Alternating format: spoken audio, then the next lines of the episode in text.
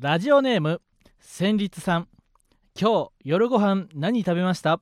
もしくは何食べる予定ですか？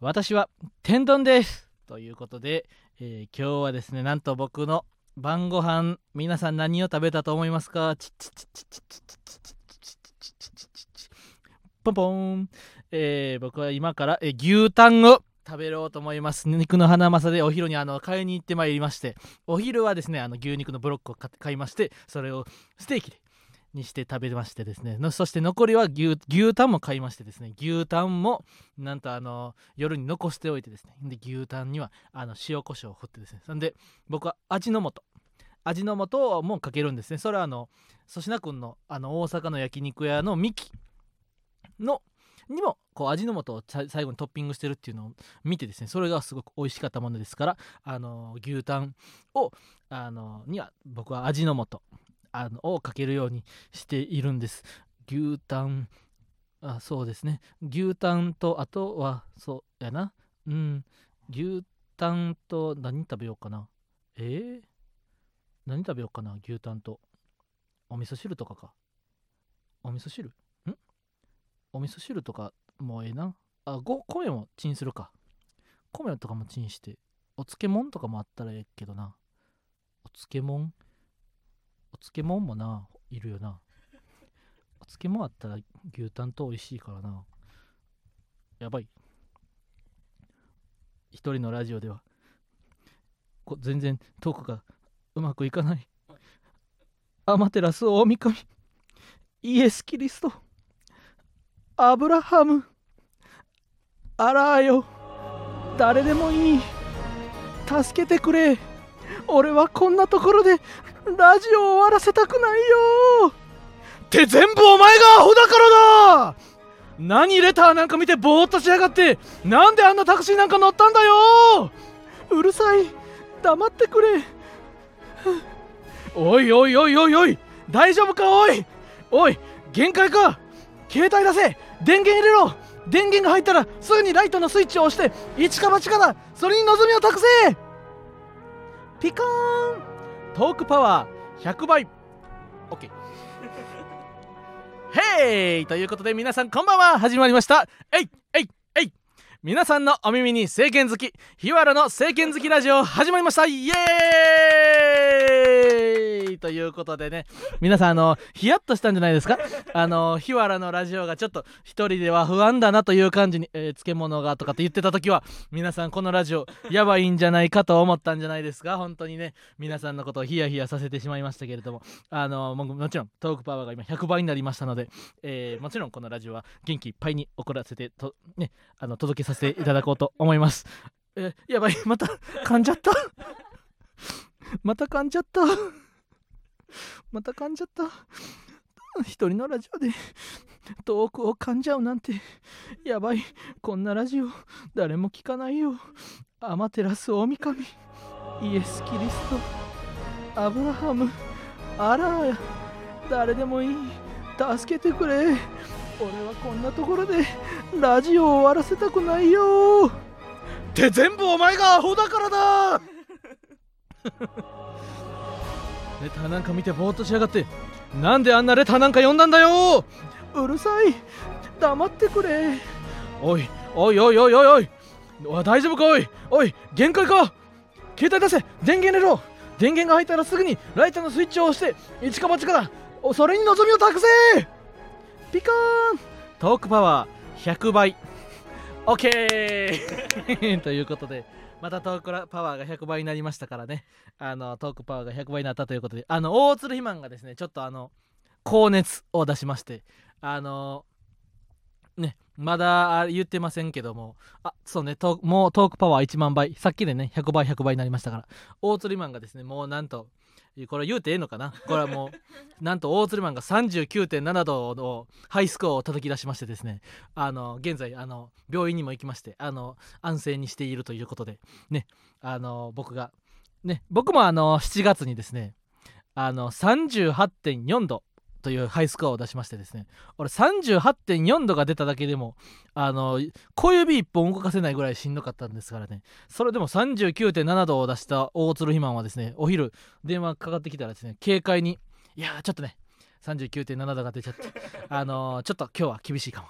あの一応ねあの病院にも行こうと思うんだけどあのちょっと今日はしんどすぎるから明日行こうかなと思うんだよねって言ってたんですけどあの先ほどちょっとあまりにもしんどすぎてちょっと今日はあの早速すぐに病院に行って診断を受けましてですね。でまあ今日はちょっとお休みという感じで僕が一人でラジオをやるということでね。えー肥満さんの39.7度って一般の人間にしたら何度くらいなのでしょうかって。そう。大釣りマンはねあのパワフルパワフルビクトリーボーイズですからあの大釣りマンはだいたい39度ぐらいやったらあの解熱剤飲んで次の日の朝の仕事は余裕で行くぐらいこうパワフルな人間なのでこうね人知を超えた存在ですからもしかしたらすぐに復活するかもしれませんけれどなんか一応あの噂によると1週間近くあの休まないといけない可能性もあるというねあのということですからいやこれはあの元気にね安静にして、ね、回復を目指してほしいですねということで皆さん「ビバン見てますか？本当に面白いあのドラマは。僕はねあの1話2話3話まで見たんですけどもあの本当にねもう夢中で見ちゃってあ皆さんもオルタナティブさんも見てるとねあの僕が冒頭でちょっとビバンあね。お前はなどはヒワン。え？ヒワン？というふうにねあの僕はお前は一体誰なんだと。ヒワンかと言われた方をねお思いの方もいらっしゃるかもしれませんけれども。あビバン見てないのですが先ほどの日原さんの演技で全て把握しました。ありがとうございます。あザイールザイールってねいうコメント。あの僕もねあのさっきザイールあのこの部屋入ってきたらね横澤ワールが いましたですいましてですね。んでお前は誰だと。もしかしてヒワンかと言われたのでですねあもちろんヒワンですよと返しまして結婚祝いにあの布団乾燥機をプレゼントしました、ね、結婚おめでとうまずは。本当に面白いですね。あのねあ今日はドラムいないんですか？あそうなんです。今日はねあのうちのドラムがいなくてですねもしいつもいたらねあの今日は暇ないで来たん？って聞いたらねはい日原さん。今日は電動キックボードで来ました。というふうにねあの答えてくれたはずなんですけどね。あの今日はヒマヒマムはねあのちょっとお休みですね。あの本当に面白い。もうとんでもなく面白いドラマでですね。もう今3話まで見ましても早く家に帰ってみたいという感じでね。あえー、あ俺の今ドラムのと部分気づいてくれた人いますかな？うん、コメント欄にはちょっといないない感じか。うん、ということでねあの今週始まりました。それではいきますか。ママタルトのラジオマーちゃん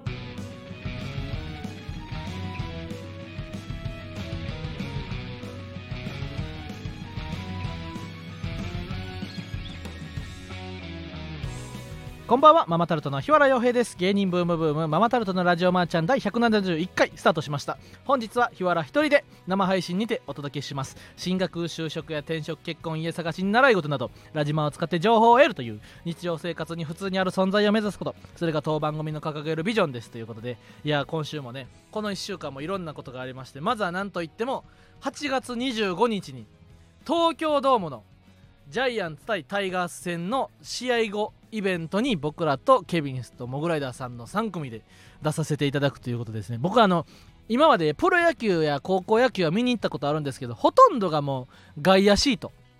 でしか見たことなかったですからあの1回だけね三塁側で甲子園でタイガース戦見たことあるんですけどももう外野席ばっかりで見たもんですからあの外野のいいところっていうのはあの応援団がいて応援は結構盛り上がるんですね。でもやっぱ外野の一番奥で野球を見てますからこうピバッターボックスまでは相当遠いんですね。でこの前のあの試合後イベントの日はですねもうバックネット裏のですねもう一番上のあの日本放送のブースとかえー、言ったらえな文化放送のブースとか NHK のブースとかラジオのブースとかが横並びになってるぐらいこうバックネットの裏の一番高く見下ろせる位置で野球を見れたもんですからもう本当にプロ野球っていうのは本当にあれですね。あの値段がチケットの値段が高いところから順に見やすくなってるんだなって思うぐらい本当にあの試合がエキサイトしてて面白かったです。であのやっぱ僕らはあのジャイアンツのフライデーナイトイベントフィーバーナイトイベントで行ってるもんですが一応あの全員ジャイアンツのユニフォームを着てるんですね。でもちろんあの僕はその日ばっかりはもう読売巨人軍大の筋金入りの読売巨人軍ファンということでもう入った瞬間から巨人ファンという気持ちで言ってるんですけれどもやっぱりですねあの阪神が打ったりしたらですねおーみたいな「ロコロシにさっさとあみたいな感じでね。本当にあのサトテルの応援歌とねノイジーの応援歌とかもちょっと口ずさんで見てはあの肥満とかともしげさんとかコンボイにチラッと睨まれて。であのやばい！みたいな感じでね。あのここで一個あの豆知識。あの六甲おろし。六甲おろしにとあのジャイ巨人軍の闘魂込めて。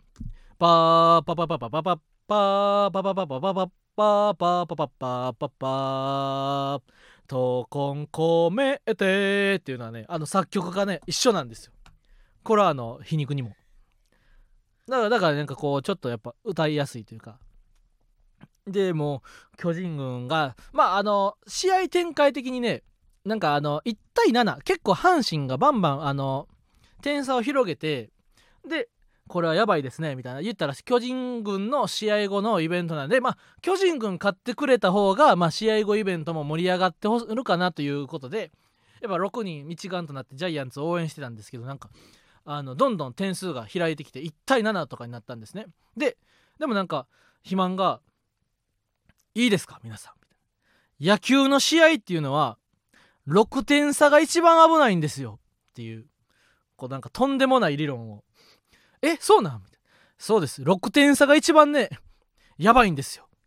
あいやそうサッカーであの2対0で負けてる時が一番やばいって聞くけどみたいな。いや負けてる方はもう本気で攻めなあかんから残り時間関係なくあの攻めてくるみたいな。で逆に2対0で勝ってる方はちょっとあの気持ちにゆとりが出ちゃってプレーにミスが出やすいみたいな。だから2対0が逆にあの1対0とか同点よりもあの大逆転が起きやすいみたいな。3点一気に返される可能性が高いみたいな。ってことは聞いたことあるけど6点差が一番やばいみたいな。え？あそうやで。みたいな例えば6点差やったとしてまあフォアボールフォアボールで12塁になるやん。そこで例えばホームランが出ようもんなら3点差になってで3点差になったらやばいってなってピッチャー焦り出す。で守備も焦り出す。そこのほころびをつく。ほんでまた塁にランナーがたまる。ホームランが出る。これね6点差が一番ね逆転しやすいんですよ。だからみんなが「えー?」みたいな「ほんまに?」みたいな。いやそれで言ったらその2点差が2点差の時点でそれさ1回逆転できてるし。3点入ホームラン入れた時に。みたいな。そうですそうですそうです。でこのあそれやったらちょっと6点差祈らなあかんなみたいな感じでやったら結局3対9ぐらいやったかな。3対8とかで阪神タイガース勝つことができましてですね。でいやよかったねみたいなこう。でもなんかこう言ったら球場は阪神ファンもえー、巨人ファンもいましてで言った巨人ファンのテンション的にちょっとあの9回とかで逆転されてしまったらねあの、ちょっとあのお客さんもこうちょっと怒りムードというかブーイングモードみたいになんかこう球場の空気どんよりするかなと思ったら意外にやっぱあの早めにタイガースが7点差ぐらいで1対8ぐらいまでいったんでなんかこうジャイアンツファンもなんかまあ試合結果はまあまあ140何試合やってたらまあこのぐらい負ける日もあるかみたいな感じでですね。あやばい。コメント欄に。ふくらはぎ伸ばしたろ。阪神ファン目線だ。マーチさん。はてな。阪神が勝つことができました。あれ？俺こんな失言飛び出してたっけ？その失言飛び出してたから。ほんでまあその阪神が勝ってですね。なんかその逆転であのジャイアンツが負けたりしたらちょっとネタやりにくいかなと思ってたんですけどなんか思ったよりもあの試合後30分ぐらい経ってであの球場にですねたくさんのお客さんが残ってくれてたんですね。で結構は3割ぐらい阪神ファンみたいな。もうオレンジと黄色が結構半々ぐらいの感じで出ていったらもうおーみたいな。なんか結構歓迎ムード。4万人ぐらいのお客さんから多分3000人ぐらい。30試合後30分経って残ってくれてるお客さんが3000人ぐらい多分いらっしゃったのかな。2000, 2000から3000人ぐらいいらっしゃってですね。その方々にこうボールを投げてですね。んでこの日のために僕らあの1個下りをちょっと用意してたんですね。野球用の。っていうのもあの月曜日先週月曜日に日本の社長さんと作家の稲葉君が無限大で野球ネタをするライブを主催してましてですね。でそこであの大鶴ひまんと俺で集まってちょっと野球ネタ作るかみたいな漫才でみたいな。ちょっと時事ネタ的な。でいろいろ作ったんですよ。あの君たちはどう生きるか見ましたかみたいな。あの見ましたよ僕はみたいな。えー、あれね本当に考えさせられました君たちはどう生きるか。いや僕もねもし主人公の立場やったらまあせめて僕はアウトになっても一塁ランナーが二塁ランナーに行けるようにしたいですね。って言ったら大釣りマンツッコミの大釣りマンが出ていやそれ君たちがどう生きるかって。それお前あれだよホームと三塁で挟まれたランナーがどう生きるかの話ええ話じゃないよ。そんな話じゃないよっていう。三塁とホームで挟まれたから君はどう生きるか。そのせめて一塁ランナーが二塁に進塁できるようにせめてあの生き延びるようにこうちょっと 時間稼ぎをして死ぬようなそういう映画じゃないよ。宮崎宮崎監督のでしょ。そうそうそう。宮崎敏郎監督ね。宮崎敏郎監督って横浜 d n a のサードじゃないか。いやサードのサード回ってるの宮崎敏郎か。あのこのサードの挟まれたランナーどうやって生きるんだろうって思った映画じゃないんだよ。え横浜スタジアムジブリの？え横浜スタジアムジブリじゃないよ。横浜にスタジアムジブリなんてないよ。そんな。っていうくだりとかですね。あとはあのー、いろいろありました。例えば何やったかな？あえー、っとあれもあったわ。あのー、えー、何やったっけ？ゲロゲロえー、あ蛙化現象ね。蛙化現象ご存知ですか？今若者の間でねあの蛙化現象ってよく言われてるんですよみたいな。あの聞い聞いてますよ？みたいな。あの蛙化現象ね。あ僕ももちろんご存知ですよ。あ僕ももちろん知ってますよ。ああなた蛙化現象知ってるんですか？そうですそうです。あの1イニングにねピッチャーをどんどんつぎ込んで1人対戦してはまたあのベンチに戻してまた違うピッチャーをまたマウンドに上げて。でまた対戦してはピッチャー下げてみたいな。いや違う違う違う。それ蛙化現象ってあのその原監督が1イニングにピッチャーをどんどん変えていくそうピッチャー変えるかっていう現象のことじゃなくて。ピッチャー変えるかっていう現象のことじゃなくて。あの恋人があの一気に急に冷めちゃって変えるみたいに思えちゃうっていう。あなるほどね。あのこういうベロベーロベロベロの方のそっちの変えるか。いやベロベロってお前それあのジャイアンツのクルーンじゃないんだから。球を投げると球を持つ時にあの舌で指をペロペロとベロベロと舐めてそれでピッチャーの投げるあのクルーンじゃないんだからって。ああじゃあシコルスキーシコルスキーか。シコルスキーじゃないんだからっていうくだりですとか。でその中でも一番秀逸だったくだりをあの東京ドームでやろうということであのね。えー、皆さんご存知ですか？新しい学校のリーダーズ。僕ねあの最初はね変な名前だなと思ってねまあどうせ活躍しないだろうと思ってたんですけどね見ているうちにどんどんこう活躍し始めてきてですねもう今ではすっかりファンになっちゃって。もう今ではねヤクルトのローテーションには欠かせない存在になってますよ。いやお前それ新しい学校のリーダーズじゃなくて新しい先発のピーターズじゃないか。ヤクルトに今年から入ってきた。先発のピーターズじゃないか。カーブやチェンジアップではみ出していく。はみ出していく。いやそうカーブやチェンジアップではみ出していくんじゃなくていや個性や自由ではみ出していくんだろ。そうカーブやチェンジアップではみ出していくっていうのはそのあれあの本来ストライクゾーンにビューって飛んできたんかなと思ったらそうカーブやチェンジアップであのバッティングポイントからはみ出していく。そういう先発のピーターズじゃなくてっていうね。その新しい先発のピーターズじゃないんだからっていうくだりをその一番秀逸なやつをあの東京ドームでやろうということでやりましてそれが結構こう「どうも」って出ていってそれやったら結構あのスタンドのお客さんも「おっ!」って湧いてくださってですね。それがなんか結構一番嬉しかったですね。なんかあのよりスピードに特化したナイツのよあそうそうそうそう。ナイツさんも野球漫才あの好きですからね。でそれで結構盛り上がって。んでああそうそうそうそうコンボイのな狂犬もなんか東京ドームはあのキャッチャーの後ろにバックネットネットがあるんですね。そのそのネットが結構2階建ての家くらい結構高くて34メートルももしかしたら5メートルぐらいあるかなというぐらいのネットがあってほんでみんなそこにそこを越えてスタンドにボールを投げようとしたら結構そのネットに阻まれて帰ってきちゃうんですね。でまあそのネットを越えるだけでも精一杯みたいな。でもそのコンボイが出てきた時にもう強肩すぎてあの一応1階席には何千人かお客さんがいたんですが2階席はほぼ空っぽみたいな。その2階席に届くか。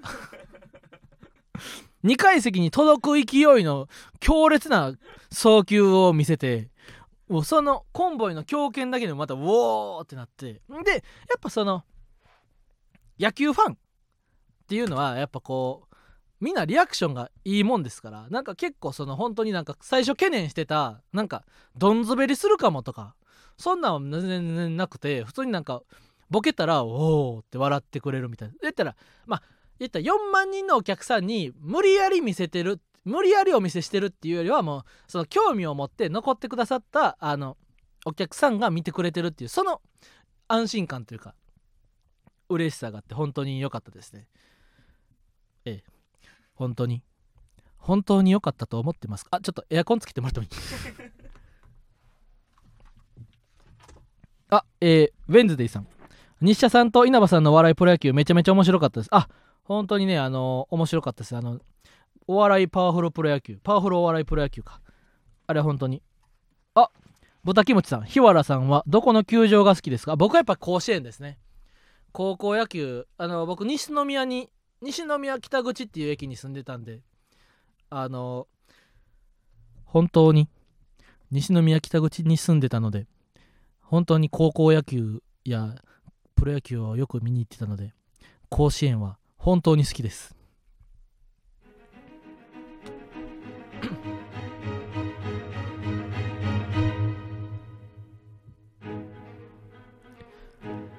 日本にはいろんな球場がありますが私はいろんな球場がありますが神宮球場や横浜スタジアム東京ドームなんかにも行ったことがあります。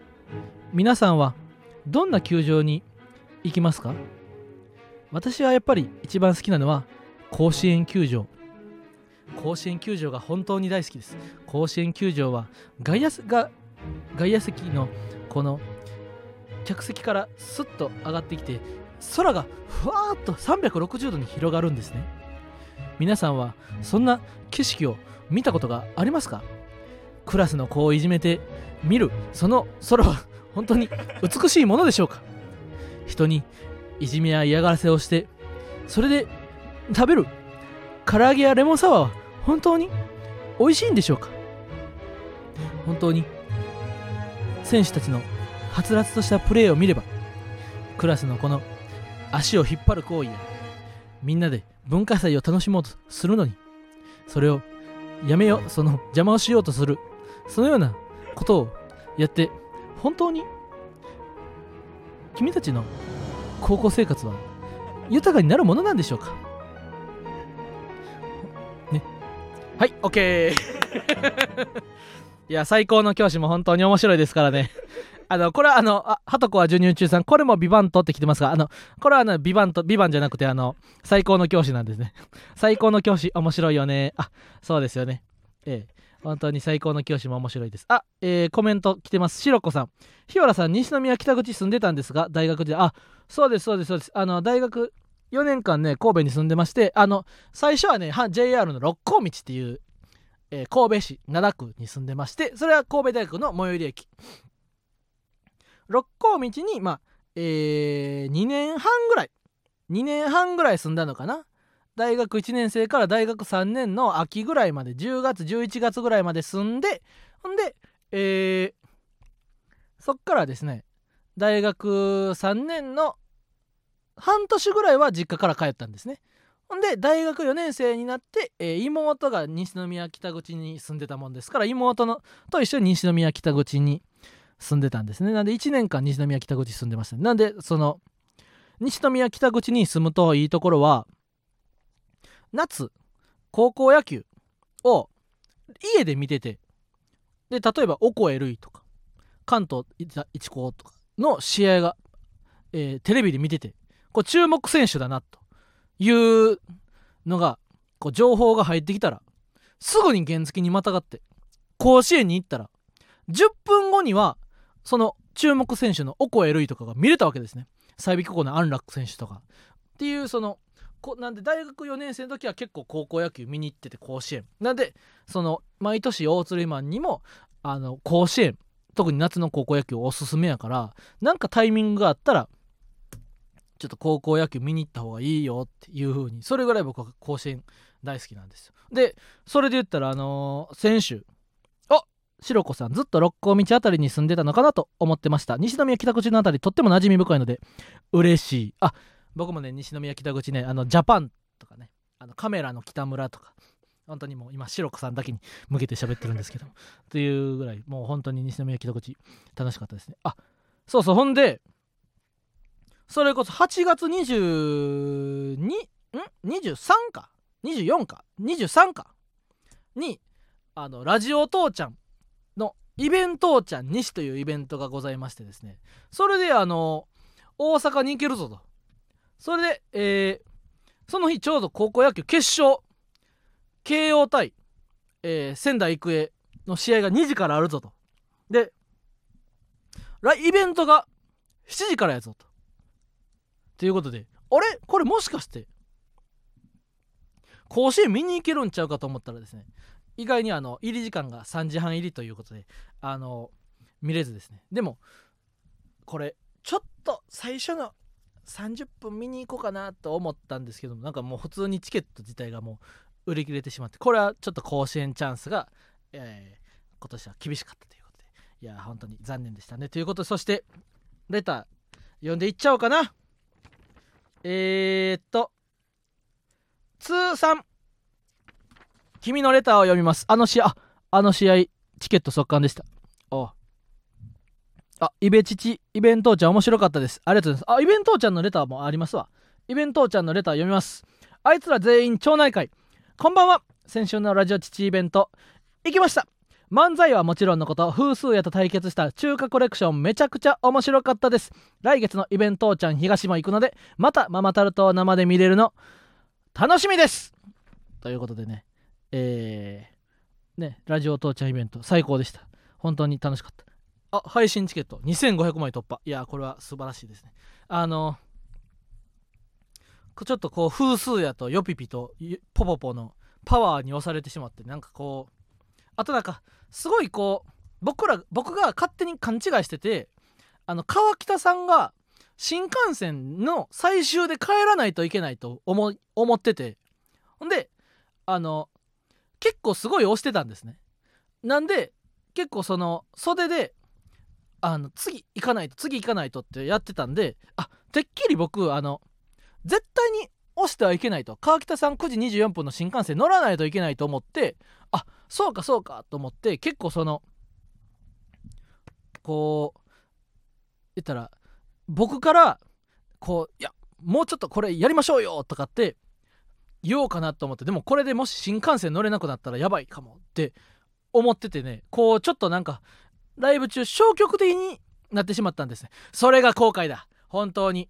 実は川北さん別に泊まれたから 全然止まれたからあのちょっとぐらいやったら伸ば伸びても大丈夫だったらしい。いや本当に。これでもあのラジオ父ちゃんあの東もありますからね。これぜひあの見に来てほしいですね。あそうそうチャンピオンズもね来てたんですけどチャンピオンズのちょん当て対決もうこれ本当に見てほしかった。あのアダルトビデオにねあの彼氏のあのおちんちんを当てるみたいな企画があってそれは言ったらこうカーテンみたいなのがあるんですね。でカーテンに穴が開いててでそこからおちんちんだけ 4, 4本ぐらい出てるんですね。んでその彼女とされる人がその彼氏の当てれたら OK みたいな。賞金ゲットみたいな。もし当てれなかったらエッチな目に遭うよみたいな。そういう企画があってそれの、えー、チャンピオンズバージョン。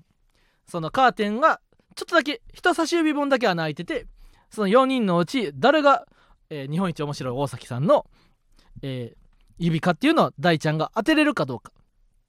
あ逆か大ちゃんの指を当てれるかどうか。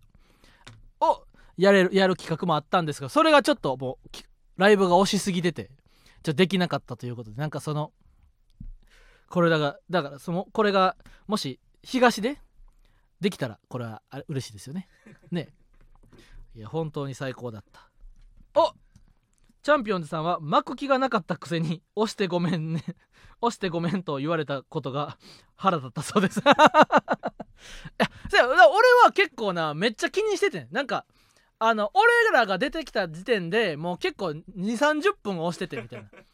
で俺は結構その8時半に終わるって聞いてたのにってな書いてたけど俺ら俺らと風数やがコーナーやりましょうかぐらいでも8時10分ぐらいやったからあやばいこれこのあとヨピピとポポポが対戦して真空ジェシカとえのコーナーチャンピオンズのコーナーがあってエンディングがあってこれ絶対8時半に終わられへん。でもちょっとぐらいやったら伸びてもええかもしれんけど、えー、絶対9時24分の新幹線があると思ってたらこれが意外に大丈夫。でもそのチャンピオンズだけはあの容赦なくカットされてる。越崎さんからそのなんか一瞬なんかチラッと聞こえてきたのはなんかチャンピオンズごともうええかみたいな。チャンピオンズごとなんかもうほんまに最後2秒だけチラッとで打つ見切れて終わりとかにするかみたいな。まあ、チャンピオンズ最後3秒だけエンディングですって皆さんありがとうございました。って言って最後に3秒だけちょんとすなよ。おいって言って終わるかみたいなぐらいになってて。あそれはちょっとそのチャンピオンズにちょっとタイムを残したいみたいな気持ちになってしまったのがちょっとこう消極的になってしまって本当にこれは反省ポイントですな。えー、ちょっと最近のあった怖い話。あ、ボボチャンチンさん、チャンピオンズ出る時間が少なすぎて 残念でした。いや、確かにその、伸ばしすぎた。特に、ポポポとヨピピも、かなりボリュームたっぷりに、あの、ポポポは、指っちゃポポポっていう、こう、えー、鼻くそ星人やったかな？鼻くそ星人と同期としか教えてくれないポポポがいて、で、僕ら、あの、一応新幹線で、あの森本さんとガクさんと俺と作家のエレカサとポポポの付き人。なんかポポポ自体はあの新幹線には乗ってなくて。普通にあのがたいのいいごつい男がなんか新幹線乗り場にいて。で大荷物のやつがいて。で「おみたいな「ポポポあポポポじゃないんです。僕は付き人なんですよ。その裏での付き人っていう設定をなんか常に守ってで付き人はあの一切ほとんど、えー、メディアに SNS に載ったことはないんです。みたいななんでその大阪着きましたとかも全部そのポポポの付き人はカメラマンに回るみたいな。あそうなんや。ポポポの付き人が SNS に上がったことはないんやみたいな。あそうです。村村田村さんに勝手にあげられた2枚。リーモコちゃんに勝手にあげられてしまった2枚しか僕の正体ゆびっちゃポポポの付き人はネット上にないんですよみたいな。であそうなんポポポは今何してんの？みたいな。あえー、タクシー2台に分かれて俺とエレカサとポポポのタクシーになってポポポの付き人はもう俺と同い年。俺と同い年の32歳。まあゆゆびっち本人は分からんけど。であそうなんや。ポポポは付き人は大変やな荷物も多くてみたいな。でこれ荷物全部持ってきてんの。あそうですそうです。あの全部ネタで使うか分かんないんですけど そうとりあえず大量に持ってきてるんですみたいな。だからほんまにあれなんやろなその軍のカバン。えー、どれぐらいやろほんまに。コインラン、えー、洗濯機乾燥機付き洗濯機ドラム式ののあの一人暮らし具分ぐらいのドラムが3個分ぐらい連結した。もうでっかい普通にほんまにざわ横が1人丸々入るぐらいのボストンバッグみたいな。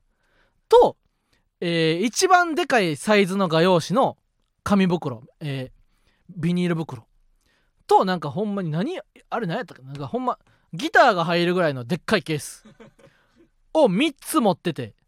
で大変やな付き人はみたいな。そうですみたいな。今ポポポ指ちゃん本人は何してんの？みたいな。いやちょっとなんかあのー、まだ迷ってるみたいです。なんかロケットで来てロケットで来るんで指っちゃポポポ自身は。なんであのー、東京大阪？東京大阪もなんか近すぎてロケットで来るから。なんか遅刻しちゃうかもみたいな。そのいや分かるけどその小学校近い子近い子とか逆に大学近い大学のほんま隣のアパアパンションアパマンションで下宿してる子とかよく大学遅刻したりしてたけどそんな感じで指っちゃ本人はロケットで来るからそう東京大阪間も近いから家もギリギリまで家でゴロゴロしてまうからあの指っちゃ自身はなんか、えー、もうちょっと遅刻してますねみたいな。でちょっと大阪の観光もするかもしれないんでギリギリまで来ませんみたいな。ほんでなんかその開演もな7時ぐらいになってまだポポポが付き人状態でおるからえ大丈夫な指っちゃ間に合うみたいな。あそうですね。ちょっともしかしたら僕が行くかもしれないです。でこの え付き人が行くん？みたいな。あそうですね。僕自体僕もあの付き人もあのポポポ指っちゃが間に合わなかったら僕が行くかもしれないですね。って。なんか絶対に裏でもこう姿勢を崩さへんねん。自分が付き人であり。で指っちゃは別の人物。で気ぃ付いたらあのなんかほんでそう付き人がなんか指っちゃの衣装。なんかこう言ったら本当にどんどんあのザズイみたいにこう課金アイテムを身につけていって指っちゃになんねんけどなんかもう見た目上では指っちゃはなんか95%ぐらい完成してんねんな。あとはもうサングラスかけるだけみたいな。その状態で「お指っちゃ間に合ったんか!」ってみんなが声かけてそのもう付き人っていうルールをもうみんな楽屋でも守るようになってるから。そしたらそのあとはサングラスかけるだけみたいな指っちゃの付き 指っちゃが「いえ指っちゃちょっともしかしたら間に合わないかもしれないです」あとサングラスかけたら指っちゃんになれんのに。いやちょっともしかしたらまあもう、まあ、僕が行くかも行くことになるかもしれません。みたいな。感じで。ほんでサングラスかけたら指っちゃになんねん。さっきまで付き人と喋ってたのに。いやーなんとか間に合いました。っていう。はとこは授乳中さん、日原さん大丈夫ですか？こんなに話してしまって消されませんか？確かにこれはやばかった。指っちゃに。けど指っちゃでもほんまに付き人はレスリング、ベスト8。でもほんまに強いらしい。ほんで、なんか聞いたら、ヘズマ龍も俺らと同い年で、ヘズマ龍も大学でレスリングやってて、指っちゃはヘズマ龍にも勝ったことがあるらしい。その大学生の時。いや、本当に。なんで、指っちゃの耳がもうレスリング耳。餃子耳付き人の耳が餃子耳になっててなんか柔道やってた人とかあのざわ横触ったことある？餃子耳。あれあの柔道やってた人は内出血で耳が腫れて普通の耳の形じゃなくてほんまに餃子を巻いたみたいな感じのぷくっと膨れ上がった耳になってなるなるんですね。であれ俺ら初めて人生で触ってんだけどほんまにあの耳たぶの柔らかさじゃなくて本当に中に消しゴム入ってるぐらい硬いんですよ。で付き人の耳をみんなで触る時間みたいな。のもあったりして。勝てーみたいな。すげえみたいな。で正体も触ってみや。え？嘘でしょ。勝たとか。全員で交互に触っていくチャンピオンズもちょっと触ってみや。みうわー勝てーみたいな。すごいみたいな。これ本当に指っちゅの耳はね今週は CM はない。ある。じゃあ CM お願いします。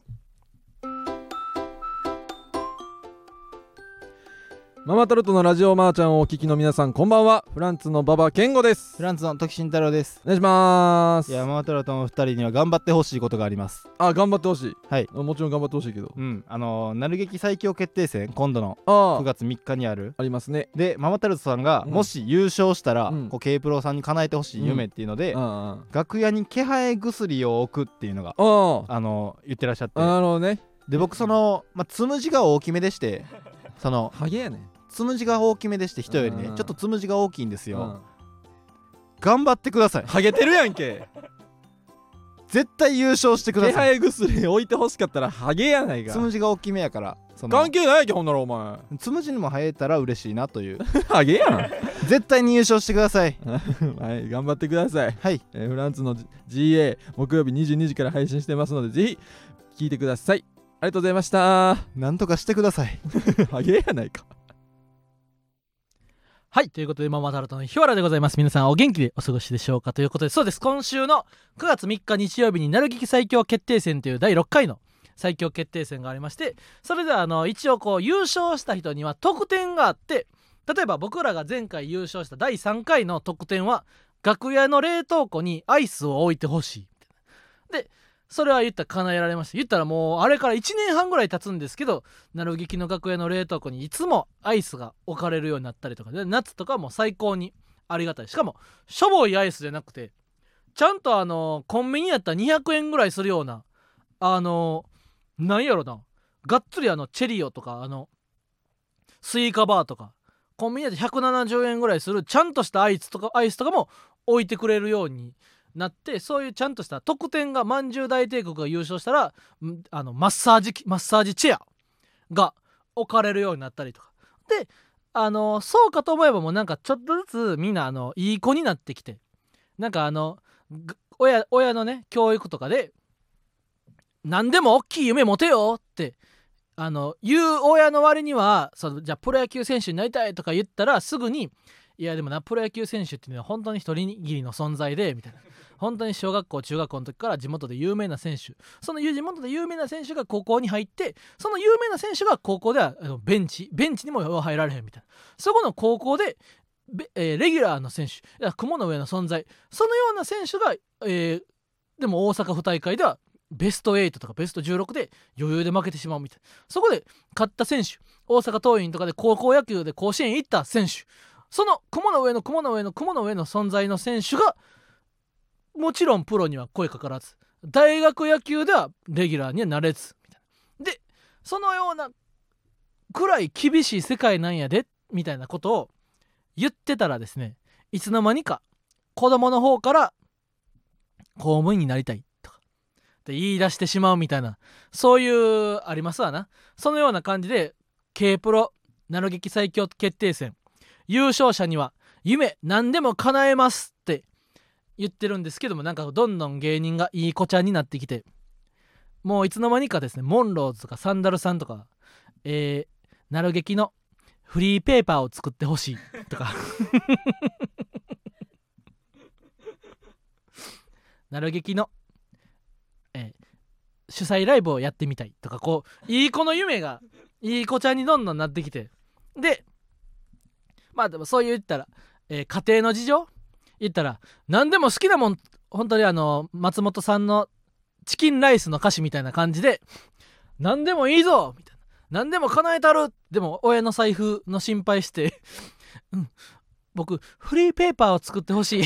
みたいな感じになってきてですね。でまあでも言ったらそんな子供あんま可愛くないかということであのサルベースが楽屋に家庭用脱毛器を置いてほしい。でそれめっちゃええ夢やなと思って。で俺もあのヒゲ脱毛はしてるけどへそ毛。ちょっとへそ毛も脱毛したいなと。でもへそ毛を脱毛するためだけにちょっと通うのはめんどくさいみたいな。かといって家庭用脱毛器のちょっとあの聞いて。いや家庭用脱毛器ってあの言ったらそもそも出力が違うから家庭用脱毛器で本気で脱毛するっていうのはちょっとあの現実的じゃないというか期間もとんでもなくかかると。まあだから家庭用脱毛器の高級なやつを使ってもまあ正直1年2年かけて薄くなるかな程度の効果を期待してあんま期待しすぎひん方がええでああいう家庭脱毛器やみたいな話も聞いててあそうかじゃあ自分で買うのはあれやなみたいな。でもお試しでなんか誰かの脱毛器でちょっと脱毛してみたいなと思ってたところにサルベースが優勝したら家庭用脱毛器をなる劇の楽屋に置いてほしいと。来たもんですから。じゃあ我らがうちの大釣りマンはサルベースが脱毛ならこっちは増毛やということでなる劇の楽屋に育毛剤を置いてほしいと。でそういう夢がありまして。ででもなんか結構調べたらまあほんまの育毛剤本気の育毛剤っていうのは結構その個人的なパーソナルな診断とかちゃんとしたこうヒアリングというかそのいったチェック。この人の体質にはこのような感じで処方しないといけないみたいな。こう言ったら楽屋にポンと育毛剤ボーンと置いて誰でも飲んでやみたいな 育毛剤は世の中には存在しないと。一人一人の診断結果に合わせてちゃんと育毛剤を処方しないといけないということでなんかその こう育毛剤をボーンと置いてほしいっていうなんかこうみんな飲める育毛剤っていうのがなんかあないかなみたいな。だからもしかしたら僕らが優勝したら楽屋にみんなが育毛できるようにわかめとかひじきとかが毎回来るたびに山盛り置かれてるその髪の毛にいいとされてるものがあの置かれる可能性がありますね。でも一応ちょっと大鶴マンが体調戻戻ってなる劇最強決定戦出れるように頑張りたいですね。ということで最近ねちょっとホラーにハマってて。やっぱ夏ホラー。っていうちょっと夏ひんやり過ごしたいなと思って資料館っていう映画を見たんですね。悪魔のせいやったら無罪みたいな。副題がついてる。でそれ何どういう映画かって言ったらまあもうあらすじだけざっくり言うとまあもう人を22回ナイフで刺す。殺人事件が起こりましたと。ほんでこれほんまに人刺してたらまあもちろん有罪やけどこれ悪魔が乗り移って悪魔がおること証明できたらちょっと罪軽くなるかもしれませんみたいなそういう入りで。だからほんまにそのアメリカの田舎の家に悪魔がやってきてほんで最初はあの弟に悪魔が乗り移ってで弟とは思われへんぐらいの力でもう階段の壁が壁とかもグワーってこう爪で切り裂いたりとかもうお父さんを投げ飛ばしたりとかそんな悪魔乗り移ったらもう人間としてのパワーがもう100倍1000倍になるぐらいの感じになってこの悪魔どうすんねんみたいな感じで、まあ、最終的には、まあ、資料館その資料館って調べるだけでももう死ぬほど出てくるのにこの資料館無罪悪無罪悪魔の証明ができたら無罪みたいなあの炎のチャレンジャー みたいな。これができたら100万円みたいな感じで資料館無罪が悪魔の悪魔を証明できたら無罪みたいなそのタイトルのネタバレ。気にする人はちょっとここで「See you」かな。でまあ別にほとんどもうアメリカのホラーって 悪魔やねん。大体見たあのカサゴレの時に。大体悪魔が乗り移ってこれの悪魔どうすんねんっていう話やねんけど。でその悪魔を最終的にはまあえー、いろいろこう家族の力でこう悪魔を撃退して悪魔を取り除くことができた上に悪魔の証明もできてあの無事、まあ、友達を刺し殺してしまいはしたしましたけれどもなんとかこう無事にこう懲役5年ぐらいで済んだんですみたいな話があって。を見てはあ怖かったって思ってな。洗面所行って顔洗って寝ようと思ったら見る前にはなかった左目のに物もらいができてて。怖ない。やばいってねそのあ資料館悪魔の証明をできたら無罪を見る前は目痛なかったんで。でも見終わって2時間後トイレあの洗面所行って鏡見たら左目のあの目尻にぷくーっと真っ赤な物もらいができててな。あ無限ペガサスさんが「お疲れ様です」とコメントが来てる。これ怖いで。この「お疲れ様です」っていうのは霊が取り付くのつく がツーとなってる。俺お疲れ様ですっていうコメントが来てんねん。ほんまこれだから 資料館突然物もらいができたら怖いっていう映画やからもしやな俺がこのラジオ中にやな。まあ今はまあその楽しく一人で最近あった出来事をペロペロと喋ってるけどやな。途中から。ハブスパルスパスパタスこのラジオ中にやで。俺のメバチコに取り付いた悪魔がやないやーほんまにあのー来週も今週もいろいろ楽しい仕事がありました。本当にあの日本の社長さんの昨日のあるあるサクセションも本当に楽しいライブでなんか昔あの大阪のインディーズライブでやってた大喜利ライブみたいな感じのノリというかほんまにあのあるあるを言うために集まってライブをするっていう感じがなんか懐かしくてストイックな感じでハブスパスパスパパスハブスパスパスパスパスハブスパスパスパスパスパスハブスパスパスパパスハブスパスパパスパパスパパスはあったらざわよこと酒井さんの「い やー! 」っていう。声が聞こえてくる悪魔のラジオになる可能性もちょっとあるかもしれへんからちょっとほんま気ぃつけなあかんでホラー映画は。ざわよこはホラー映画とか好き？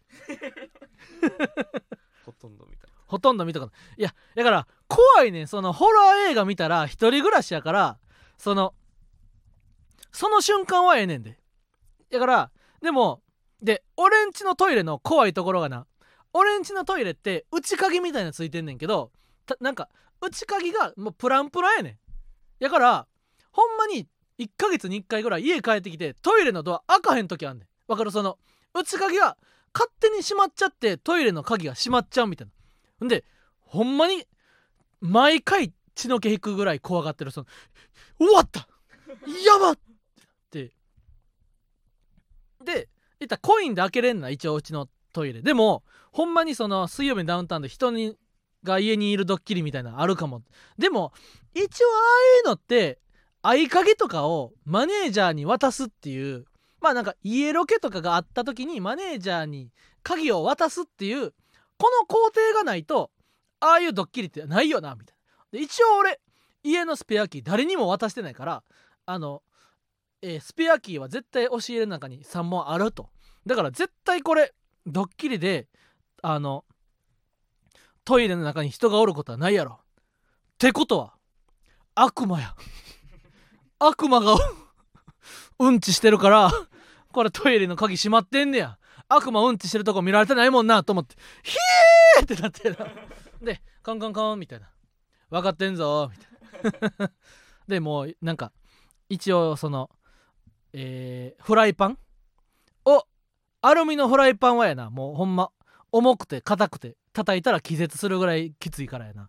アルミのフライパンを一応持って恐る恐る毎回鍵開けてあよかった。今回もおらんかったっていうのをもう毎月やってるぐらい怖いねんな。でそのそういう風に日常に怖さをこう持ち込まへんようにホラー映画を見るときはもうカサグレンデの時からいつもあの怖いシーンヒヒヒヒヒヒヒヒみたいな。大体そのホラー映画のこうお決まりみたいなおると思って言ったら後ろにまあ怖いのが迫ってきてるみたいな暗闇のシーンみたいな。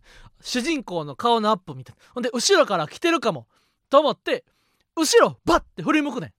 その瞬間はもう近代ホラーではそこのタイミングで怖いのがおるっていうことはもう今ほぼない。もう一発目のやばい後ろから来てるかも後ろから来てるかもで後ろ振り向いて後ろにおる。これはないと。ほんでではって一瞬胸をなで下ろす。はあよかった。おらんかったって思った瞬間に目の前にバーンって出てくる。これがもうさっきの近代ホラーのパターン。怖がらせパターンやねんな。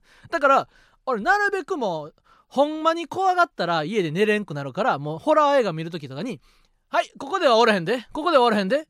ここではおらへん。はいおらへん。こんなんもう当たり前。こういうここでおるのは当たり前。ほんで前を向いたらおるねん。バン。ホラーな。みたいな感じでその副音声みたいな感じでその怖さを減らす副音声をいっぱい自分で付け足しながら見てんねんホラーを。そうそうそう。あコメント欄もたくさんあります。あえー、煮干し屋敷さん。日原さんの家のトイレットペーパーは三角だし鍵は勝手にします。そう。これもうほんまにこの前ビビったんや。なんか大釣りマンが YouTube 撮りに来て大釣りマンが最後うんちして帰る時にちょっとトイレだけ借りてあの帰るわって言ってあいいよってそれ忘れとってんな。大釣りマンが最後にトイレしたこと。ほんでその日一旦昼間家出てやな。ライブ行って帰ってきて家帰ってきてトイレ帰ってきたらやな。ほんまに俺は絶対せえへんねんけどトイレのトイレットペーパーが三角折りされてんねん。はい終わった。だからこれは言ったら俺のことを今日殺さへんだけ。今日殺さへん。なんか一発で俺のことを殺したらそう恐怖であの震える姿が見られへんから思んないと。だからちょっとずつお前の家には誰でも侵入できる。俺たち悪の組織はお前を恐怖のどん底まで追い詰めてから殺すことができるんやでっていうその日常の平和が崩れ落ちる。第一歩みたいな演出として身に覚えのないトイレットペーパーの三角折りがあったんやと思ってやっばお父ちゃんありがとう今まで。天国のお母ちゃん助けて。って思いながらやな。おけつ吹いたりしたい。そんなで大鶴マン次の日会った時にあれそういえばさ大鶴マンってさトイレットペーパー三角折りするみたいな。あうんした。なんやねんお前かいみたいな。怖かったわみたいなやな。そんなことがありましたということでああもうあっという間に9時58分。いやほんま「ビバンも最高の教師も面白いですからぜひ見てくださいねということで、えー芸人ブームブームママタルトのラジオマーちゃん今週も終了になります。この番組の感想は「ハッシュタグラジマー」でポストしてください。また芸人ブームブームは番組 X もしているのでぜひそちらもフォローしてください、えーブームの綴りは BOOM です。ということであコメント欄もたくさん。ありがとうございます。えーお疲れ様でした。お疲れ様です。あ。楽しかったです。えー、一人ラジオお疲れ様でした。いや一人ラジオはなちょっとやっぱあのー大変やな。息継ぎというかなんかこううんうんみたこうちょっと喋ってくれる人があったらその間にあの考えを整理したりとかやな。こう唾を飲み込んだりとかできるけどやっぱ今までこうザジーの一人喋りを見ててやな。あのザジーの一人喋りを聞いててですねあのほんまねあれわかんで。うん。毎週 毎週うんうんうんうんうん金曜まで芸人ブームブームあなたのブームになりたい芸人ブームブーム毎週月曜はザディのイチャモンいやほんまにねこれを聞いててやね。なんてザディはもっとなんかこう元気よくややと思ってたんですけどなかなかこうちょっと喉がしんどかったりこう唾が溜まったりとかしてこんな元気に1時間喋るのはちょっと厳しいな。ちょっとまたでも挑戦してみたい。来週肥満さんに苦言を呈されるまでがこの一人ラジオ。いやでも大釣りマンもな結構あの楽しそうにやってたもんな。でも俺も全然なんか1時間ぐらい平気はなんかコメントがあったら余裕やねん。だから YouTube の誕生日配信とかもなんか物があったりコメントがあったらいけんねんけどなんかエピソードを喋らなあかんとかってなったらやっぱ伊集院さんとかほんまにすごいなと思うその。っていう感じで今週は以上です。ママタルトの日原洋平でした。うん See you まーちゃんごめんね。See you